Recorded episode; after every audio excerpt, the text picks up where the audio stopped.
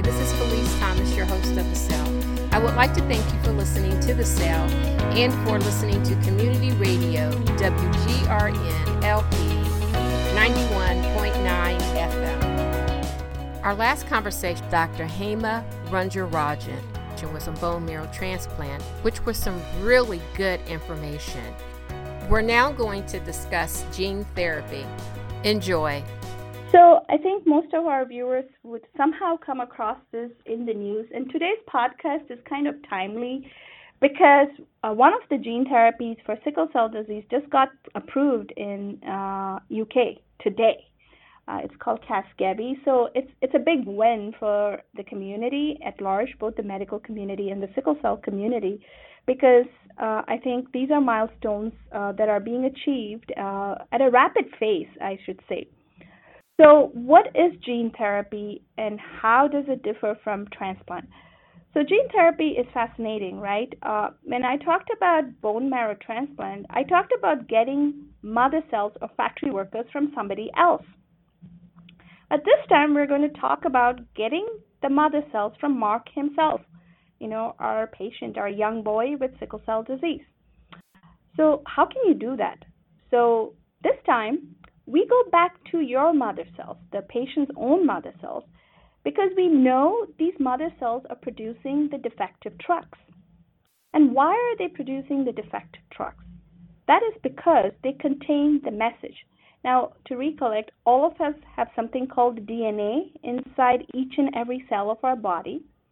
And the DNA contains the code that just tells you what different parts of your body should look like, behave, and function. For example, the DNA in my body will say, hey, Hema, your hair should be black, should be brown. Uh, you're going to be short at five feet because that's just you, because that's my that's the code that I have in your genes, right? So the genes in our body, which are inside the DNA, are just containing codes that tell you what each and every part of our body should do and behave and function. Along the same lines, in a patient with sickle cell disease, their factory workers contain the DNA that codes for red cells that carry the sickle gene or tells them, hey, your red cells are going to be defective. So when we do gene therapy, what we essentially do is we take your factory workers, we change them. We change the genetic code. We change the code or the message that is inside your cell and give you new messages that are permanently fixed inside those cells. And now these new modified, I call them the armed, you know, the new modified factory workers are given back to you. And now these new factory workers will start producing the new trucks which do not sickle.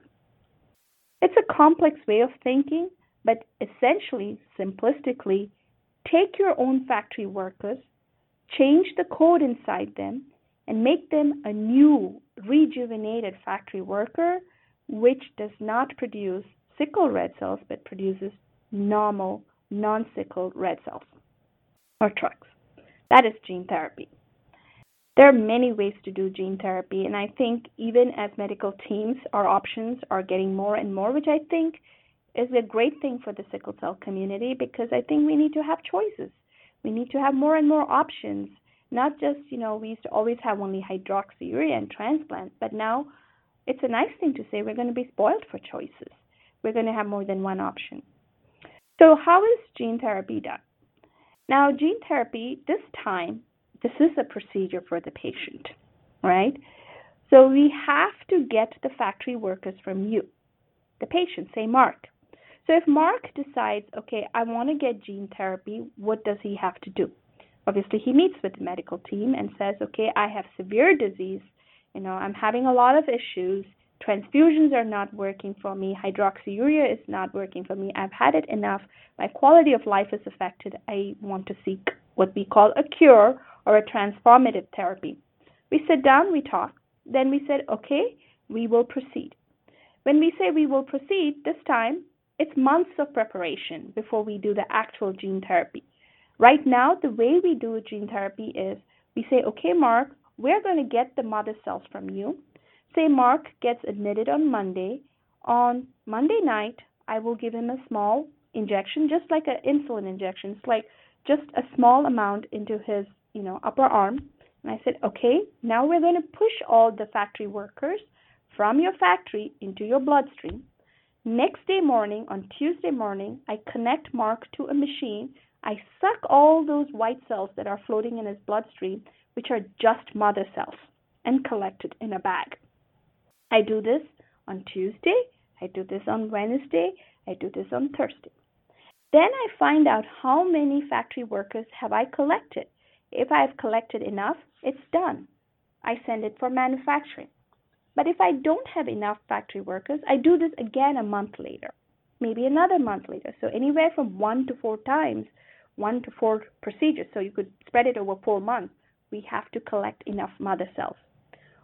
So you can see here, this time the patient is going through a procedure. Now, it sounds painful, but it is done. We would do an exchange, what we call an exchange transfusion, the day before to make sure you're okay. You know, um, you will be you'll be admitted in the hospital most likely for this time for almost three to four days to get those mother cells from you. After we collect enough mother cells, there are different options available right now. Most of it had been available only on research or clinical trials but I think come December, we are expecting some of this to be available commercially, not just being on a research trial, right? I'm going to explain to you two ways that the message is changed in the mother cells. The first way is what is called the postman method. So in this method, what we do is you have the mother cell from the patient with the sickle cell disease collected and taken to the lab. What we do is we expose the mother cell to a postman, which is actually a virus. The postman carries a new message, a message to produce a new type of truck. Think about it that way. The postman, when he encounters the sickle factory workers, they say the postman will say, "Hey, I've got a new message for you. Can you take it inside your house?" So the factory workers say, "Okay, I'm going to take it." and these new this new message inserts itself inside the new um, you know inside the factory worker and then what will happen is this new fact the factory worker becomes modified and starts producing new type of red cells which do not sickle so this is called the postman or the insertion method that you know which was first done for patients with sickle cell disease approximately 40 to 45 patients have received this form of treatment and all, what I can tell you is the data is remarkable. Uh, most of them, almost 99% of them, are sickle free. They don't have any more crisis. So this is the postman method. Now remember, once we get the mother cells from you and the time it takes to actually change the message or the code in the factory workers, it takes three months.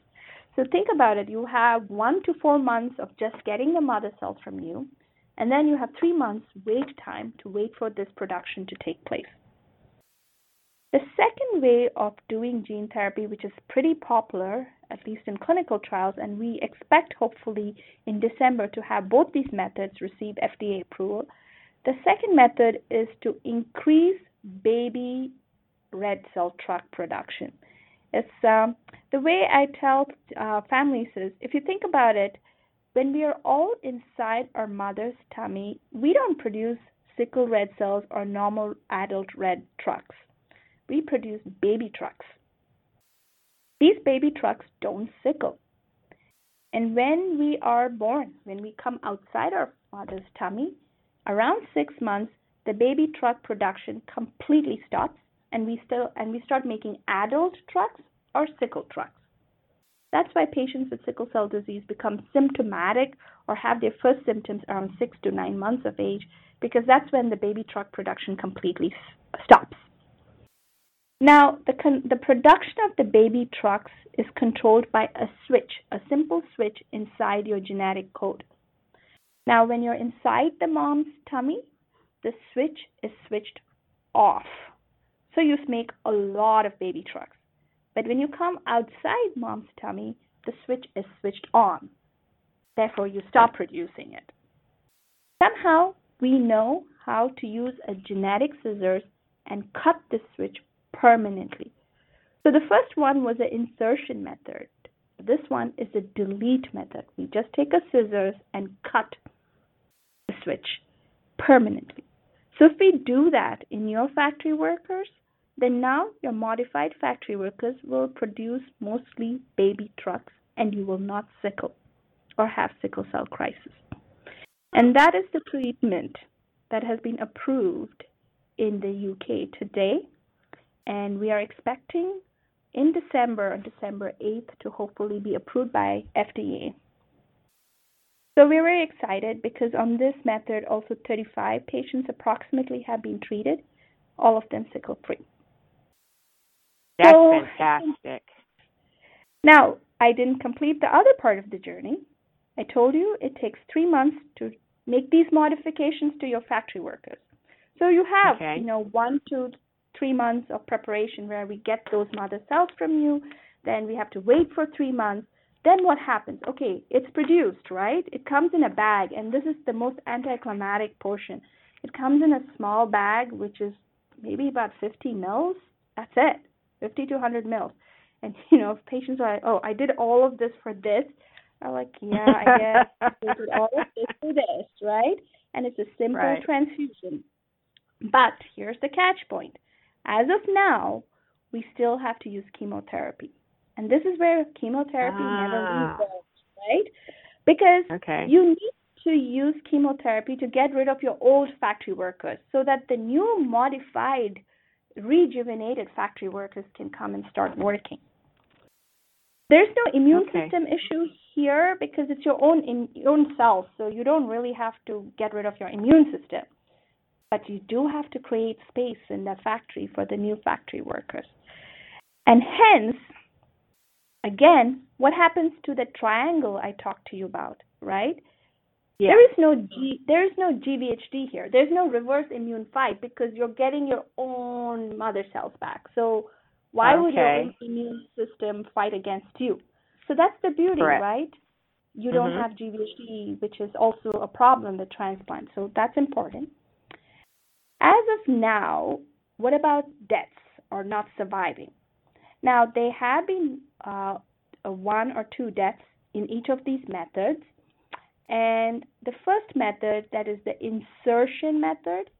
Now, you know, this is a new science. We're messing with the DNA.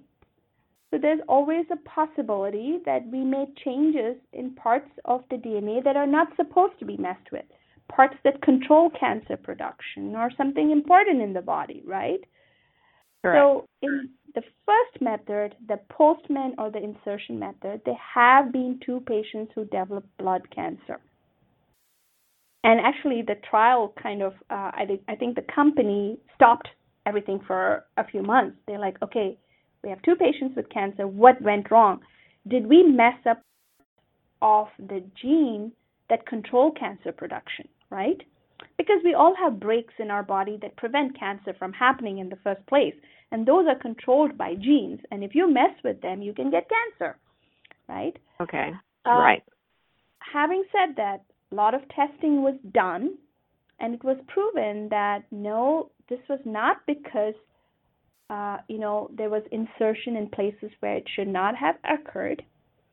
But having said that, one thing we learned we are learning is that sickle cell patients, some of them already had some issues with their factory, which would have predisposed them to getting cancer later in life. And what we did as a medical community is we gave them chemotherapy and made it faster, made the onset faster. Now that's the thinking, right? Because mm-hmm. when we do chemotherapy, we can mess up things big time. So those two patients who got blood cancer, one of them unfortunately passed away because of the cancer. They are older. And you know, this is a debate. Is it because they were older? And as you old get older, all of us have a tendency to get cancer as you get older. The risk increases. Is it because they were just older, right? Or is it because they already had changes in their factory to suggest that they would have gotten cancer anyway, and we just accelerated it. So these are, te- you know, obviously this is another issue that's cropping up. Hopefully, right now we have had nobody else since 2018, which is good news because we are improving on how we do it. So that's good news. In the baby bag or the baby truck production, nobody has had cancer to date. But the follow up for gene therapy is only, on an average, only three years. Now, if you think about transplant, we have been doing it for three decades plus. So we mm-hmm. know most of the outcomes. But gene therapy, the longest surviving patient is only seven to eight years out. So we have to give it time to know what you know badness could happen. And you know, and this is where I applaud all the sickle cell disease patients who are going on clinical trials because altruistically they're contributing to science and data and telling their colleagues, their sickle cell warriors, hey, I'm going through this, I'm contributing my data so that my data could benefit all of you in the coming years. And this is why it's so important if you have a clinical trial, consider be part of a clinical trial because some of the things that you do may not benefit you but will benefit the society at large, especially the sickle cell community. And the FDA requires anybody who has gene therapy to be followed up eventually every year up to 15 years just to make sure we're not missing anything that has happened that should not have happened, right? So, Correct. you know, what I'm trying to say is we don't really get rid of chemotherapy right now. We may in the coming years, but as of now, if this day and age, if I were to offer gene therapy for someone, I would still use chemotherapy. Unfortunately, there comes the fertility again. And again, I do not take patients to transplant or gene therapy unless they have had serious discussions about fertility, sperm cryopreservation, uh, you know, egg retrieval, or whatever is applicable in their case. So that's a must. Uh, having said that, uh, you know, I, I would encourage my viewers I listened to a very excellent um, talk over the weekend by what is called the Coalesce study by the National Institution Institute of Health. I'm happy to share the, uh, you know, Felice, if somebody wants, I can share the URL. You know, you had all these adults who were psychologists and bone marrow transplant nurses and, you know, IT professionals who were all sickle cell warriors who underwent gene therapy or transplant speaking about how it affected them. And interestingly, there was this gentleman who I, I can't tell, maybe he was in his mid 30s. Uh, he said, You know, I went through gene therapy thinking I would never have kids of my own. And of course, I went through sperm cryopreservation. I preserved my sperm. But then I had children the normal way. I have two kids, right?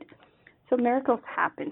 So I'm just saying, uh, despite that, consider, uh, you know, fertility preservation. So uh, you know, as the medical community, we are trying to think about ways not to use chemotherapy, but we have some ways to go before we make it successful. But that's always a constant, uh, you know, strive and endeavor uh, amongst us to be- make us make it better and foolproof. So that's where we are right now. Um, I do have a couple of, well, at least one question, uh, maybe two.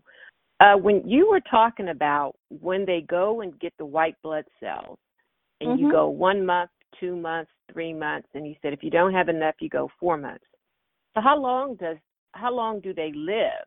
Those cells. I mean, because oh, if, yeah, the cells are frozen.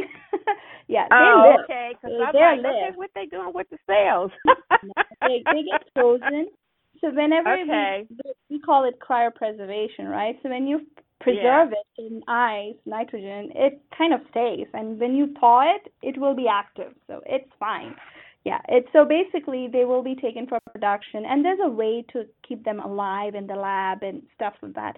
But most of the time they are they are viable. They're not non viable. They don't die because I didn't hear that last part. Say that again. We we we do give things like you know we put them in the media we make sure that they're alive and then we freeze them. And once you freeze them they're frozen. And when they thaw okay. they are still active. So yes very good question practical question but yes they don't die off yeah. Yeah i'm like okay how are they keeping them alive that long die felice. They freeze them. They do freeze them yeah yeah. The biggest thing that i get out of both of these is the bone marrow transplant and the gene therapy is the chemo is the chemotherapy mm-hmm. and is there any type of testing or anything that you guys do to see to make sure that the body is even ready to receive the chemotherapy for either procedure We do. Uh, we do a lot of testing. You know, chemotherapy, or unfortunately, I, I guess I can say it this way, they are poisons. They are never supposed to be in your body in the first place, right? And these poisons can affect different organs. Uh, but, you know, the way we do it, we know how to take care of all the side effects. So before a patient undergoes bone marrow transplant or gene therapy, they have like a full body thorough checkup, and I mean full checkup from head to toe. Uh, we will check their brains, do MRIs, we will check their heart function, their liver numbers, their lung functions, kidney function, you name it. It's like a thorough top to bottom checkup. We need to make sure you don't have infections. We check for infections. We draw a battery of lab tests. So all these tests tell us how fit the person is, how much they can tolerate. Now, suppose you know I do a liver test, a liver MRI. I you know I take an MRI of the liver and I find oh gosh, there's a lot of iron in the liver because this person has received a lot of red transfusions. Then I will know that this person will not tolerate chemotherapy and maybe they're not a good candidate. So yes, um, we do a lot of testing. So you may find sometimes, you know, you do a lot of testing and you're not eligible for gene therapy or transplant because the organs are damaged and you know they may not survive the process itself. So there's a lot of uh, testing that goes behind the scenes. So it, it's it's it's a long journey, but the journey is I think worth it for several of our patients because, like I said, when it works, it's beautiful yeah, when it works, it's beautiful. Um, so I'm also getting that it's much more safer to do the gene therapy if you're able to, because either way you got to be able to tolerate the chemotherapy, but mm-hmm. that it would um, be safer maybe to do the gene therapy yeah, I think that's relative, right? Um, you know, you can look at it in two different ways, and this is a hard question to answer. For example, um, maybe uh, ethically, if you had a sibling donor, uh, you still want to do a sibling transplant because outcomes are really getting better, right? Um, Correct. And some families are not excited about the idea about gene therapy because you mess up with the genes. You don't know what's going to happen in the long term. So the unknown is very fearful, right? Uh, yeah. Uh, and transplants have been here longer. We know how to do it. We're getting better at it. Uh, you know, half match transplants in older, like more than 18 years, works beautifully. So we're getting better. So some families may opt for that, and I would support that decision. As of now, gene therapy, how many patients have been treated? Only 100 or below 100. So, you know, it's always the denominator. So, when you treat more and more of these patients, is this going to be sustained? What are the other side effects that's going to happen? Uh, you know, are the genes going to be okay? Uh, is everybody going to be cancer free? So, these are things that we are learning uh, from the patients who have been on clinical trials, who have been so kind enough to share their data and you know educate all of us so i think it's very relative uh, you know if i had i guess i'm a pediatrician right so if i have a 30 year old mm-hmm. Who comes to me and say what is my better option? Maybe i'm not comfortable doing a transplant in a 30 year old i would say maybe gene therapy is better for you because it's less risky. You're older. For me 30 is old right? And that's relative. Mm-hmm. again pediatrician.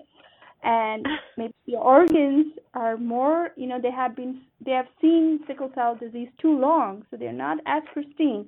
So if i were to give you the chemotherapy of transplant perhaps it may not be the best option for you so i really think it depends on where the patient is in their sickle cell journey how much organ damage they have sustained you know how much risk that they're willing to take in seeking a cure and you know to be honest there are families who don't want to pursue it and that's I, I think it's okay because in this day and age you have options of hydroxyurea, Adakveo, voxelotor. So they're also emerging. So not just cure, but also other medications are emerging now for treatment and care of sickle cell disease patients. And there are families where you know they're so good about taking the hydroxyurea and the child is doing fine. I don't offer transplant to such uh, families because the child's doing okay on hydroxyurea. So really um, it's all uh, you know how you balance the risks and benefits and you know, my our job is to provide full information, and sometimes I also provide directions to the family about which option they should take. The clear winner we will know in the coming years, to be honest. Yeah. Now, the best as far as gene therapy uh, is to get um, the DNA or the gene from a baby, like you said, before it makes that transition to a young adult, mm-hmm. and then it changes. Yes. So I think there's some time when you, at least on television, where you hear about, like you said, uh, parents uh, having another child in order to get their um, mm-hmm. the DNA of the sibling, yeah, before they you know, turn to help them with their condition. Mm-hmm. So that that stands true with it's better to get it from a younger child. Yes. Yeah, so Is that for called, the bone marrow or for the gene therapy? It's only for bone marrow. It's not for gene therapy. Okay. So what what you're talking okay. about has got a fancy term called pre-implantation, um, you know, um, you know, pre-implantation genetic testing. Basically, you know, families with the means may decide, okay, my child has sickle cell disease. I want to pursue a cure for my child, so I'm going to have another child who is going to be a match to my baby uh, with sickle cell disease, so that if they're a sibling match, so they can talk to the OB-GYN talk to the reproductive endocrinologist, and basically choose the egg that does not carry sickle cell disease but is also a match to their child with sickle cell disease, basically the embryo. So it's possible to do it. It's it's not an easy process, but there are instances when families have pursued this and have born a child who is not affected by sickle cell disease but is a match to their other child without with sickle cell disease and have done transplants. So okay, it's not just, a, yeah. So I have a couple of more questions before uh, we hit that hour and a half. You said that you had a link that you would like to share with uh, that you listened to individuals that have had bone marrow transplant, gene therapy, you know, all talking about some of the things that they have experienced. Would you like to mm-hmm. share that link? I would, um, because the conference was held over this Saturday, and I do know that they uh, updated and they upload their new things uh, over time. So what I heard may not be just available, but it should be available in the coming weeks. But it's run okay. by the NIH, and I'm just, you know, on my computer as I'm talking to you. If you go to YouTube and type in Coalesce study, so I'm going to spell it out for the viewers. C for cat, O for omega, A for alpha, L for lambda, E for elephant, S for sickle cell, C for cell, and E for elephant. It's called the Coalesce, so I would type in Coalesce sickle cell study or just put SCD and it will pop up on YouTube. And in this okay. YouTube channel, you can hear about sickle cell warriors, their experiences of having gone through curative treatments. Uh, I think the 2023 session was just held over the weekend, so it will be uploaded soon. But I think it's eye opening even for us as medical teams to hear the other side, you know. Uh, what are they talking about? How have their experiences been? And what was their decision making process in considering one over the other? So, you know, like I said, some families will say this new thing is not for me. I want something that's time and tested, right? So you get yeah. to hear different uh, opinions, and I think it's very insightful. Right, very insightful. The, the other thing you brought up was clinical trials. If someone is interested in possibly participating or learning more about clinical trials with bone marrow or uh, gene cell therapy, uh, how can they, you know, where can they go to get more information? regarding clinical trials and where they're hosting those clinical trials at? So uh, that's a very important question. I think the first thing is I am hoping that most of our patients have are under the care of a sickle cell provider locally, either a hematologist uh, at a you know at their local center. Most of the time, the medical teams at the centers will be able to provide you with that information. Uh, you know what's okay. happening at their own center. Maybe they have some open studies, uh, or you know you could uh, basically um, you know, ask if they have a transplant team, if the transplant is doing some trials. Uh, so that would be the most easiest way. The other way is just to Google it up, uh, and I would I would basically recommend going to bethematch.org and typing in sickle cell, and they will immediately pop up lots of these options and clinical trials which are open in different centers. So there are various ways to look this up, but the easiest way, you know, because sometimes Dr. Google is not always the best answers available. So you you want to talk to your teams, and they should be able to provide you the right directions about which clinical trials. And you know the NIH offers uh, you know transplant free, and they have lots of clinical trials. So there are multiple options for our patients to consider, especially if they're not near a center which has uh, you know a trial for uh, sickle cell disease. But uh, you know it is getting better. We will be more and more informations and more and more centers are recognizing this need.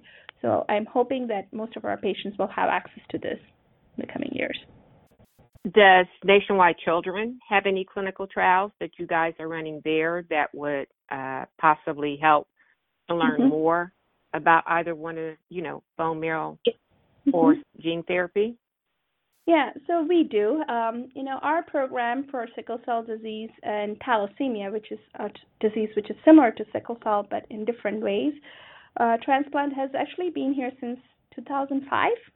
And uh, we have done close to about 53 transplants for sickle cell and thalassemia and counting. So we have more coming up.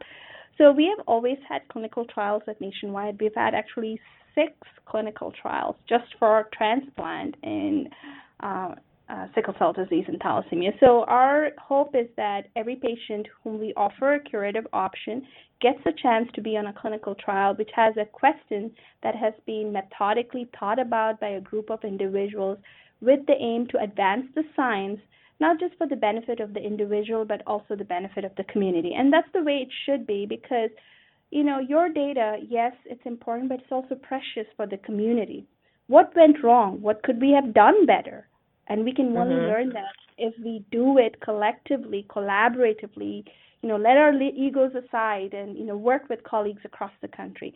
So we do. Uh, we actually have a trial for half match transplants at nationwide children's. We have a clinical trial for sibling transplants using less strong chemotherapy. Uh, right now we have an open gene therapy trial which is using that baby bag or baby truck method that i talked to you about. So we have currently mm-hmm. three open uh, in December, uh, you know, obviously we are uh, we are also approved for a product, a gene therapy product uh, for thalassemia, which I said is like sickle cell disease. Uh, but in December, we are going to be having other two products for sickle cell disease, pending the FDA approval of the products that we talked about. So we are always engaged, and you know, at Nationwide, uh, I work with closely with the sickle cell team. Our motto is we work with colleagues across the country uh, just not do anything just because we can, but we want to do it collaboratively. You know, and every patient we discuss. Uh, we discuss with colleagues across the country and ask, is this what you would do? Is this the right approach? What can we do better? What went wrong for you? What can I do better? Right? Uh, and that's the way science should be, working collaboratively. So that's how we do it.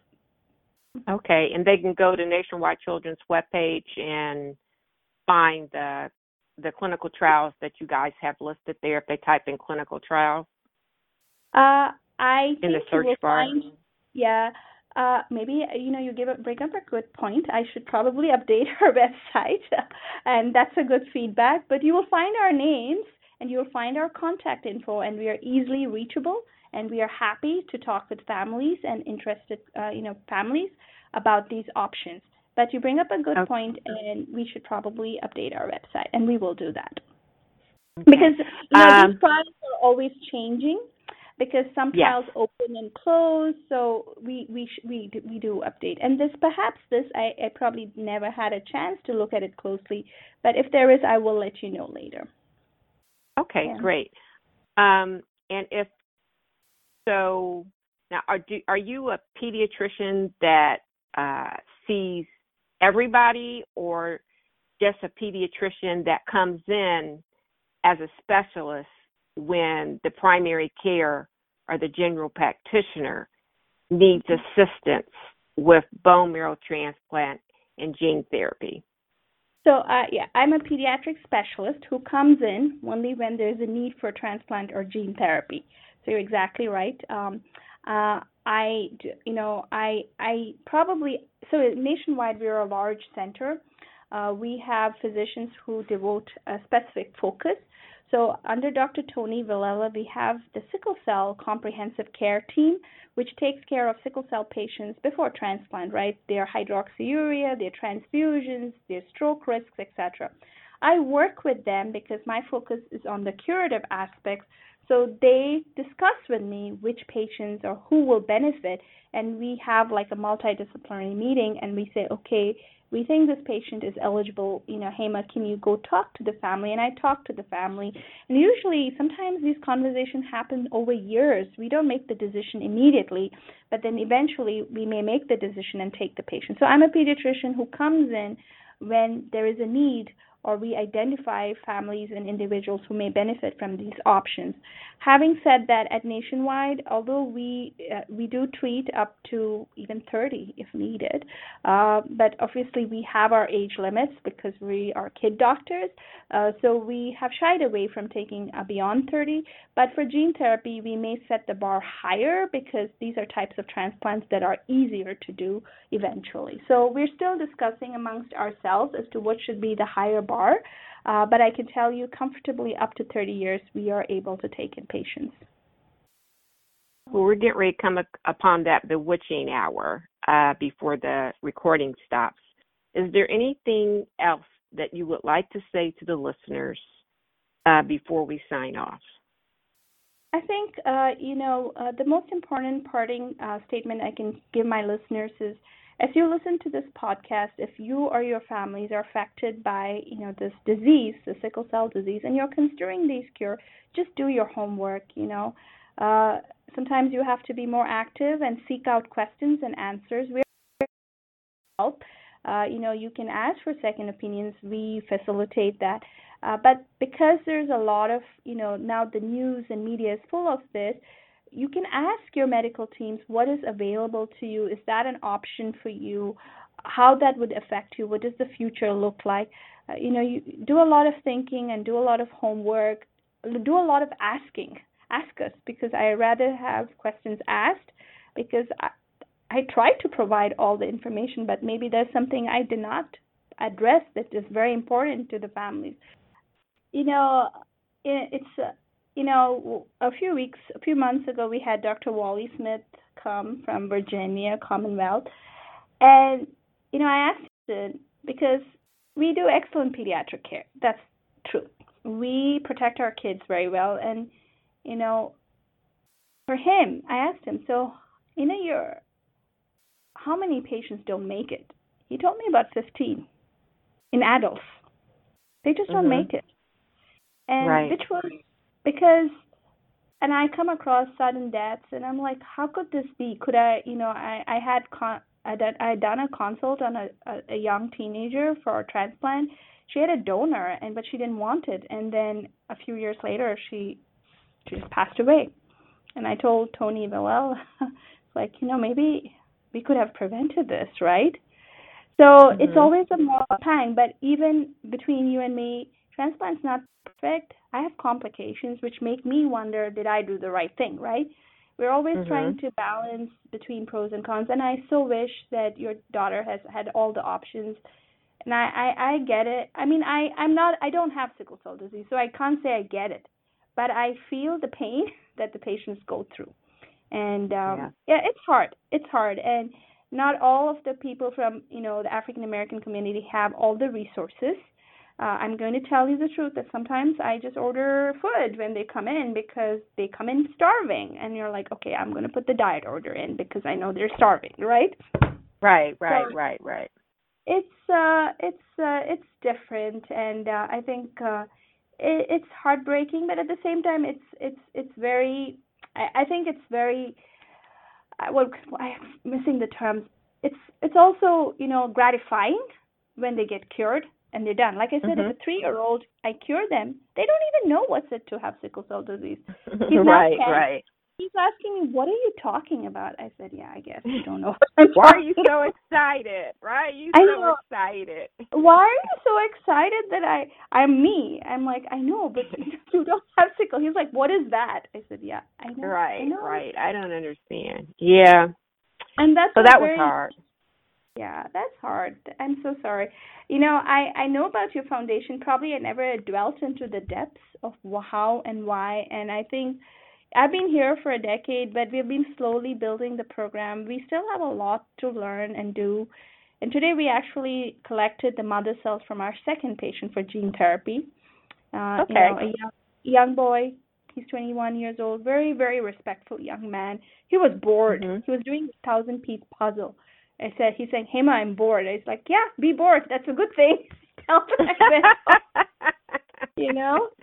So, you yeah. know, being bored is a good thing in our field. So I said, yes, please Correct. be bored. Yeah. Please, please be, bored. be bored. That means that yeah. means you're still here. you're still here. still but, breathing, yeah, right? Thank you for doing what you do because not a lot of, you know, organizations, at least historically, we're working towards the sickle cell community, right? Uh, so I think at Nationwide, uh, we are putting a lot of efforts, and it's a teamwork. It's just not me. It's Dr. Villella, the whole team behind us, right? we're we're slowly stepping up and you know doing what we can and trying to advocate for our families so we're doing our best but we still you know we're not perfect by any chance we're not 100% never score 100 we know that so we have lots to improve but always looking yeah. for improvement but you know I, I i really like talking to the families and you know helping them navigate um we never force anyone to take a direction because we know that they have to come to their own conclusion when they're ready. If they're ready, we take yeah. them. If they're not ready, we're right. not going to force. You know, so yeah, that's how it is. But I am, uh, you know, your daughter is living well, through everything that you're doing. So hats off to you. Well? I hope so. Yeah, and she's looking down uh, on you and smiling at Mama. So she is. I believe it. I believe it because uh, only through this organization and doing what I'm doing did I start to heal mm-hmm. and talked more about sickle cell. That it's not some taboo thing that you talk about in the closet or, you know, no. just a normal conversation about it and not being scared. And in sickle cell patients, not being scared to share uh, or step up and say, I have sickle cell and share with other individuals, you know, what mm-hmm. they go through and how they're, you know, dealing with it. So, you know, yeah. it's it's a lot of things that's out there. But yeah, you've answered a lot of questions for me. Very simplified. I appreciate what you do. I had a great time listening to you. You were fantastic. So I do thank you uh, once again for coming on today. So this is Felice, your host. Peace out.